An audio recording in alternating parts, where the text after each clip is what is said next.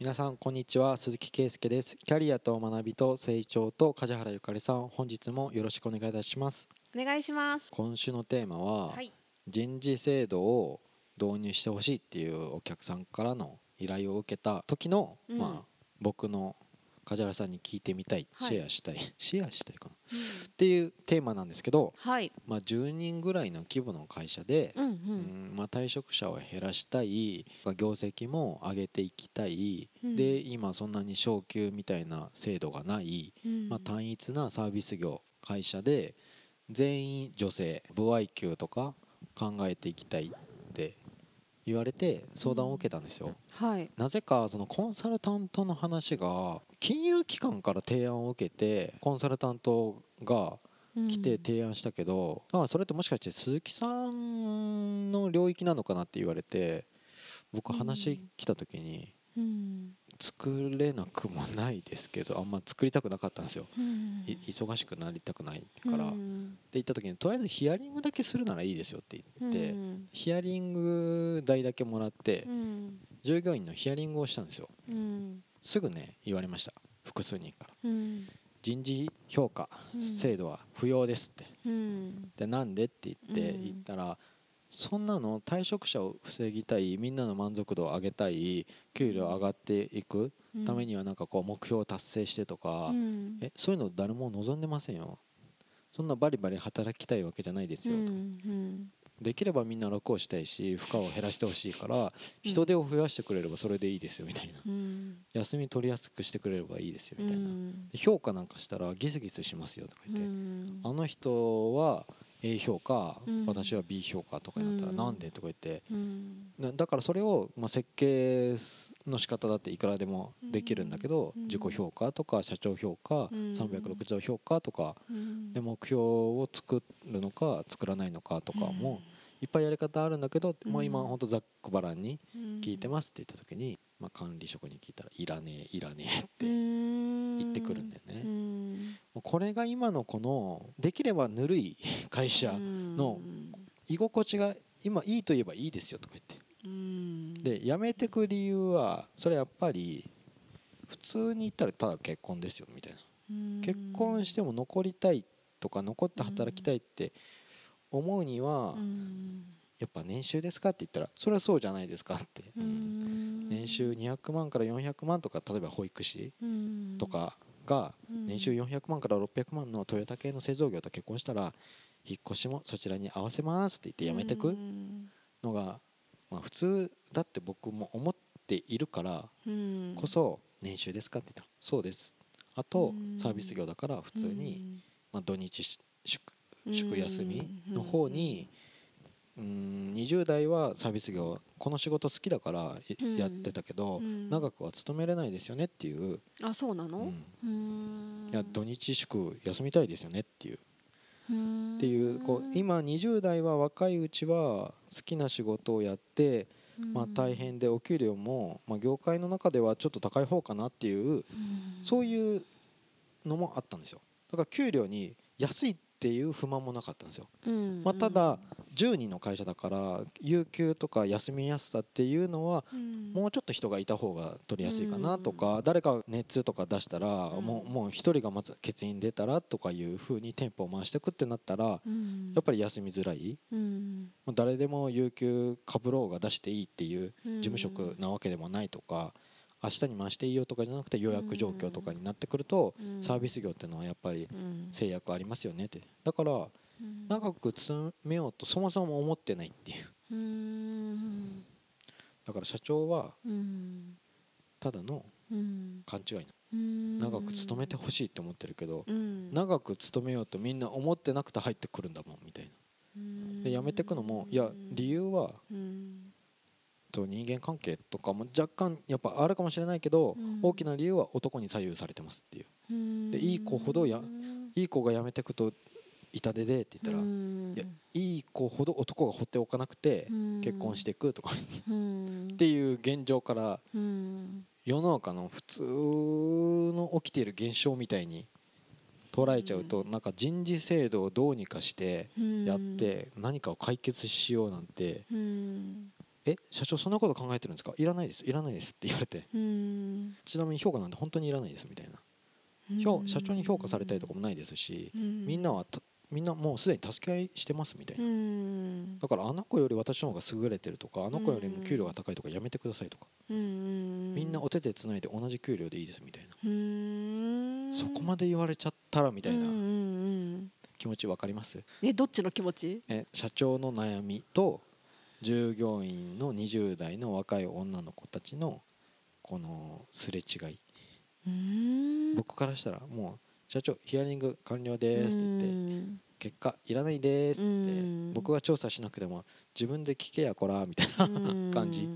そうだね、うん。自分で聞けばいいのにねとは思うよね。ううん。でもこういう場合もあるかもしれないしこういう部合給が喜ぶかもしれないしこういうふうにやりがいを持ってなんか目標を設定してうん。やりたい子もいるかもしれないとか。なんかそういうので僕の場合は選択肢がいっぱい提案できてうん。他の企業も知っててじゃあ今インフレとか起きてるんだからやっぱ昇給とかもしていく幅はじゃあどれぐらいの設計がいいのかって。うん。でそれは業績連動とか賞与も多い少ないかとかっていうのもまあ僕が選択肢を一番提示できるからうん。僕がヒーリングしましょうかって言ったら助かるみたいな感じだったんですけどうん。まあほとんど無駄骨だなみたいに。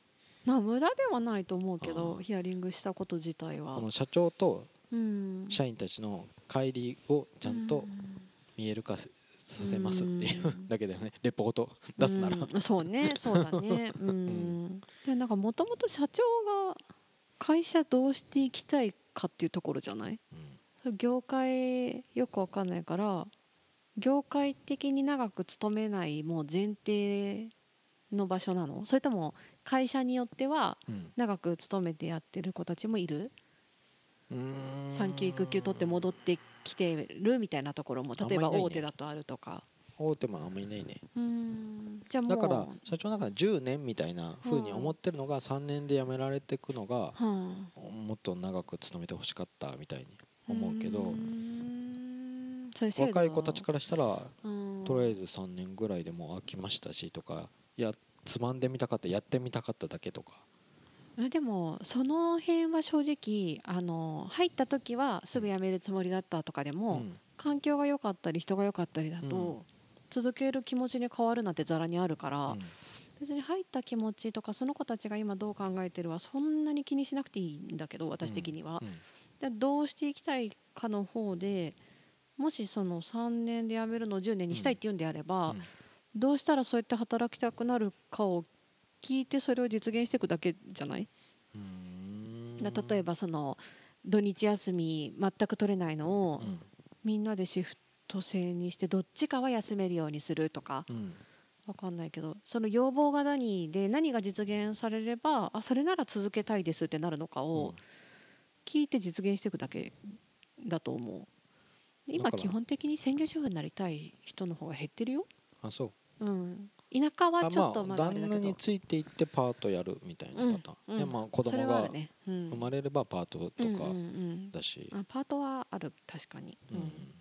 例えばサロンのスタイリストとかの人でも、土日は休みたいですって言ったら、何しに来たの？みたういに、ん なるけど、うん今の子は平気でそうやって言うとか言って。平気で言うし休みにするサロンもあるからねうん。実際うん、まあ、経営者からするとうん。一番予約が入る日なんですけど、うん。みたいに、うん、だからそれでも魅力的にならないと潰れるよね、休んだ店は。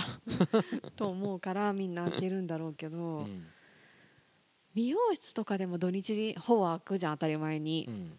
でもたまにやってないとこあるもんね。あ日曜日休みとかあるよね。そうだから多分リピートのお客さんとかさ分かってくれる人で成り立ってるんだろうなって思うそういうところは、もうなんか特別にリピーターの人で、うん。まあ予約があれば入りますっていうね、うんなんか、うん。まあ、アイリストとかなんか、うん。そういうと予約状況がパンパンっていうわけじゃないうん。時は、日曜日はこのメニューはないっていうのは、うんそのスタイリストのアイリストの人がいないとか、っんていうふうにやってるっていうのサービス業はねうん。長く勤めにくいみたいな感じで言われるとそのそんなの観光業とかもみんな女性の非正規労働とか、うん。給料も低くて、うん。そんなに長く勤めれる、うん職種じゃないみたいにうん。構造的な問題？うん。そうね。あとはそんなに別にそれにこだわりがない。うん。その今やってる仕事じゃなくても条件面が合えば OK みたいなのあるじゃん、うん。だそれだったら引き止めようといろんな策作ったところで無理だよね多分、だってね年収400万600万のうん。スタイリストとかサービス業の正社員ばっか抱えたらやってきませんってうん。言われたらじゃあ単価上げりゃいいじゃんって言うけどうちだけ上げたらうちだけ予約入りませんっていうだけですうよん。業界全体で上げ上げない上げていかないとみたいな。そこは付加価値つけるかどうかだよねどれだけ。ああそこ異様に高いなみたいな。高いなりの理由があったら人は来るでしょ。うん。なんかあれあるじゃんヘッドスパでさはい。悟空の気持ちだったっけ？ん？悟空の気持ちっていう名前だったかな確か。一回受けてみたいってそうそうそう思うんだけど、うん。どんな人でもヘッドスパそこの店でされるとうん。寝落ちするの、うん。ですごい脳がすっきりしてっていうそのうん。睡眠不足を解消してくれるところで、何店舗かあるのが全部何ヶ月待ちの予約っていうのがずっと続いてるっていう店があって。ヘッドスパなんて美容院でもやってるし、うん。専門店もあるえしー、いろいろあるけど私もそれ見るとそこに行きたいってやっぱ思うんだよね。うん思うの？思うすごく思もうやられてる時に寝たらもったいないなって思うけどあ気持ちいいから寝ちゃいましたって普通にありますけど。うそうだからそれができる人は多分どこでもいいんだと思うんだけど、うん。私みたいにどこ行っても寝つきが悪い人は、はい。本当に寝落ちできるのかなって思うかあらー。マッサージ屋さんとか。か金出して寝たいの？そう。でもそれで脳がすっきりしたりうん。寝つきが良くなったりするんだって。うん。睡眠障害結構多いよ釣り広告じゃないの？これちょっとだけ思ってた。誰でもってなんか断定されるとなんか嘘っぽいな。んか多分ね何回か初期の頃に、うん。あのテレビとかそういうので出てうん。いろいろやってるのを何人か見てるからだと思う。うん。私の場合は、うん。で絶対どこ行っても無理なんですよっていう人が、うん。本当にライトちょっと落としてしばらくマッサージされるといびきかき始めるの、うん。っていうのをいろんな人のパターンで見たからえ私もやってみたいって多分私みたいに思う人が全国にいて。1時間コースで暗くなってたら寝ちゃう人多いと思うんですけど。寝れないんだよね私。うん。僕はフィリピンで寝れなかったけどあそれ何？寒くねとかちょっと思ったりとかあそういうのもちょっと寒いんですけどとか言ったんですけど。気温もあるし音もあるし匂いもあるし、ま、全部マッチして大丈夫って思えば寝れると思うけど。そう5人中なんか3人ぐらいが寝たよねとかなんか言われて。いや 寝たな。寝たんだったら時間細かくされそうとか 一瞬そういうせこいこと言い言いましたけど。そうそう。だから付加価値がよっぽどあれば高くても行く人は行く。そのなんかまあ経営のなんか努力っていうか度胸。経営の課題解決もそうじゃない？これが解決するんだったら高くてもコンサル料を払うみたいな人とかもいるじゃん、うん付加価値があって払う対価があると感じればうん。値上げしてもうん。だってカバンとかだってそうじゃん。安いカバンなんて100均でも売ってるレベルのうん。カバンもあるけど、うん。何十万っていうブランド品が売れていくのって、うそれを持ってるステータスとかいろんな理由で売れるわけじゃん、うん。だから業界平均なんて無視だよね。うん。カバンの素材の値段とか原価計算なんてほぼ無視じゃん。うん。ブランディングで価格決めてるわけだから、業界平均は参考だけどうん。必ずしもそれを踏襲しないといけないわけではない。っうん。て思うよ。うーん。人事評価からコンサルチックなもうさ最後。い言い切っていやだって人事評価の話じゃないもんねこれ、うんまあ。評価制度よりもっと手前の話じゃない。やること他にいっぱいあるよっていう話な気がするけど、うん。そうみんな評価されたくないっすっていうのは伝えた上で。あーうんその人を取らないといけないって言った時にそのあの負担を減らしてあげるとか、う休みやすいっていうところに満足度があるとかうん。って言ったら、でも今人を取る採用費めちゃめちゃ金かかるわけじゃないですか、うん。もう人なんていなくなってくって考えろってうん。いうふうに頭切り替えないといけないけど人を確保してほしいっていうのをうん。現有社員から言われると、うんさあもうマニュアルを作ってでもなんかもう短時間のパートの人とかアルバイトの人を使ってでもフルタイムの正社員が休みやすいようにっていうふうに業務を設計しし直さないといけない、うんでもそれ大手にしか無理じゃないって私は思っちゃうんだけどね。そうの。短時間の人なんて使いにくいんでですよって言っていやうんだからって諦めんなよみたいなことなんですよねちょっとだけ言うと。うんでもなんか大体社員うにん。いろいろ聞くと時間が足りないとか人が足りないとか、うん。そういうことしか言わないから、社員の人が足りないは私から見ると工夫が足りないって思っちゃうのまず前提として、うん。で本当にいろいろやってもうみんなで散々協力してうん。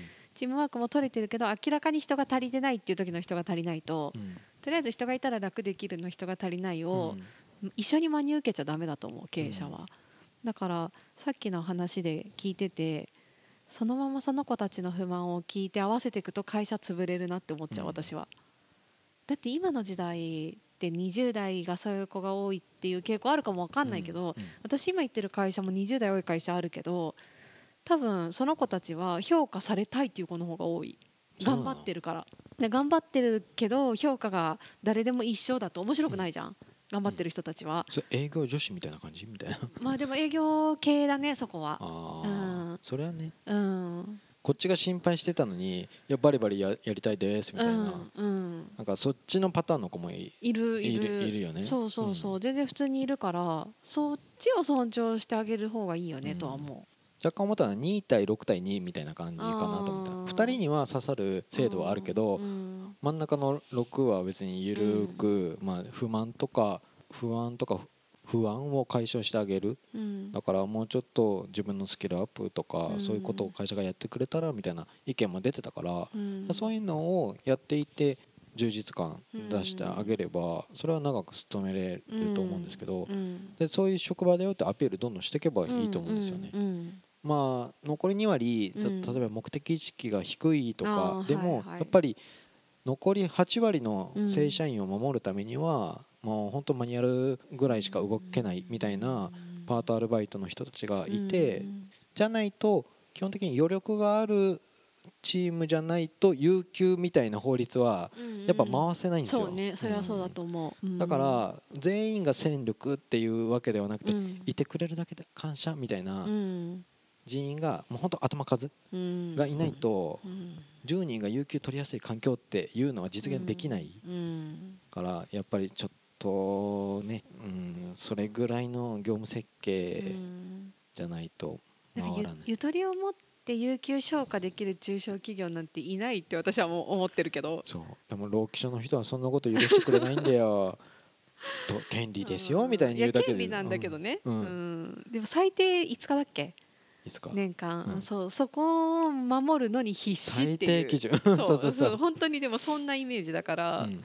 そのそれで余力のためにゆとり持って休めるようにとかは実際は厳しいんだろうなって思う。働く側だったら言うよ。私も休みたいですって多分なるけど、フリーランスだとさうん。あここ空いてるから休めるわみたいな感覚でいけるじゃん別に、うん。予定入ってないからここ休みにしようとか。うん。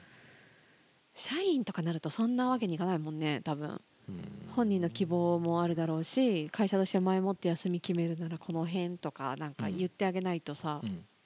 でもたまに会社によってはあちょっと明日大丈夫そうだから明日取ってっていうとこあるっていうけどあれダメなんだよね本当は、うん。指示したら。が看護師とかもそうって聞いた。ねだけど本当はダメなんだよね、ダそうメだだよね。ダメだけどそうそういう文化ですもんって。勝手に,、ね。勝手にやってるだけで。うん。聞いたことある。そういうのも。あのねうん看護師最近よく引き合いに出して説明するんだけど看護師軍隊だから。本当に軍隊らしいからね。もうみんな向上心あるってみんな自分の考えなんて持たないみたいな。あ向上心あるんだ。勉強しないとやっていけないしあーまあ確かもにキャリアをちゃんと説明みんなできるようになって循環器系でここでこういう仕事をやってました。あででーそれで確かに。2年はうん。その実力で2年みたいに見られちゃうから、うん。まあ転職のしやすさだけど転職する時に本当にそんだけいたのそこにっていう、うん。やっぱり。で今はみんな美容整形に行きたくてなんかアートメイクとかを勉強してるとか、もう自費で勉強してるとか,、うん。なんかそういう子が多いとか言ってて。で行きたいっていうのはなんで自分でできるから？美容整形にもうみんな美容 なんかまあ大学病院はあの夜勤があるから嫌だってななってるらしくて。でも今なんか自前でみんな美容整形に就職受かるためにに循環器系とかに行っても美容整形にはな何のプラスにもならないからとかって言ってじゃあでもアートメイクとかをなんか韓国とかのとこに通信で申し込んだりとかなんかするらしいとか言ってててなんか勉強熱心な人が多くてあと自分の考えを持たずにとか向上心は自分なりに持つけどうん。やりがいとかじゃないとか言っててもう白衣の天使なんかじゃなくてやっぱりぐもうみんなすっぴんでもう戦争でみたいな休めるとかじゃなくてもう緊急のとこに行ってたらそんなことなくてで人がお亡くなりになるなんてもうあ今日やることがいっぱいあるとか書類が増えるとかなんかもう自分のタスクがガーって一気に増えるみたいな感じで。あでも本話家系の看護師さんもいるよ 世の中には。本 は赤じゃついておきませんよみたいな感じでいやいるいるいる。全然普通にいる。そその話ちょっと受けるとか思ってすげえなとかお客さん喜びそうとか言ってうん。こんな軍隊みたいに働いてくれる人たちとか。あーでもそうかもね。確かに。外科系とかすごそうだもんねなんか、うん。でもなんか個人院とかちっちゃいクリニックみたいなとこなんて看護師さんみんなほんわか優しいイメージの人もいるし。う、んあそれ田舎かな。田舎感あるね。東京とかでの看護師はもうほんとすごいらしい。いやそれそれ一括りにしちゃダメでしょ。ああ新宿の話？あ新宿はすごそうだね。酔っ払いと緊急ある中うんあとか。そうだね。多そうだね。確かに。話が通じない感じの。そうそうそう。確かに。それはそうかもね。まあいいやなんか女性なんだけど女性の手に職系なんだけど、うん。看護師はもう先駆者的にうん。文化が出来上がってるね。あー。実習期間でもうちょっと洗脳されて。でも体育会系のイメージは強いね。マジ体育会系でうんすごい強い。夜勤が辛かろうがでも手当もちゃんといっぱいつくからあまあね。給料的にも男にに引けを取らずにやっていけるもんね。いけてううん。んそういうね。あいや訪問看護で使おうとしてる使うのは。マジで気をつけた方がいいですよみたいな。プライド本当高いからその介護業界の水準とか頭経営でいたらうん。看護師採用できないっすよみたいな。うん。ん。ああ怖えなとか なんか言ってて。そりゃそうじゃんって言って。でも病院に雇われてたんだもん最初は。いやでも本当にちょっと誤解ないように言っとくけどいい人いるよ、いい人かんあその訪問看護やってた人でも私パッと思い浮かぶ人一人いるけど、うん。めちゃくちゃ優しくてめちゃくちゃ仕事できるいい人だったよ、うんきつくない？しかもその人。あきつくない？全然きつくなかった。めちゃくちゃちゃんと人当たりよくって、うん。まあ、だから優秀だからすごいもう先生が話さないみたいな感じだったけどその看護師さんを、うん。そういう人もいるよっていうことは一応伝えておきたい。みんながきついわけじゃない。きつい傾向にあることはでもよくわかる。そう。女性型の職種でこうね。今から文化をどうやって社長が作っていこうっていう時にほん。わか系っていうかなんかサービス業はちょっと人気な人気だけどうん人を確保するにはもう今広告宣伝採用費が高いからうん。退職者を出さないようにっていうけどうん。退職者は出るもんです。うん。あと人はいなくなるもんです。うん。人口は減少してますみたいなうん。こう大前提を抑えてから。あでも魅力的な会社にしていただければうん。長く勤めたいって思ってる人たちはいるからねキャリア志向と別にそんなになんか何自分のキャリアをどんどん高めることに興味ない志向の人はいるから、うん。そういう人は多分一定数給料もらえて労働環境よくって、うん。スキルアップとかもできてるならあもううちの会社すごい環境いいって言ってずっといると思うよ。うん。いやヒアリングした中にもそういう子いたんですよ、まあ、長く勤めたいですうって、ん。全然いると思う。そういう子は稀なケースかなと思って聞いてまあした。そんなことないそんなことない。でもそういう子を大事にしてあげる環境づくりしていけば、そういう子が入ってきた時に辞めずに済むから、うん。人事制度よりもっと手前でできることたくさんやってうん。制度が必要なら作ればいいと思うけど、うん。制度はなくて済むなら私はない方がいいと思う。ね。うん。そんな複雑なことをそうなの。自ら複雑にしなくていいんだよみたいな、しかもなんか人が足りないって言ってるところで手間が増えるから、うん。制度作ると、うん。まあ、極限までいらない前提で、うん。でもあった方がいい境目が人増えるとどうしても来るからうん。その時に考えればいいんじゃないって思います。はいはい、じゃあ10人では不要っていうのの、いや人人数っていうより まあヒアリング結果、まあ、ちゃんとちゃんとレポートしますよ、うんうこんな雑ではない、うん。はい、じゃあ今週は以上とさせていただきます、はい。ありがとうございました。ありがとうございました。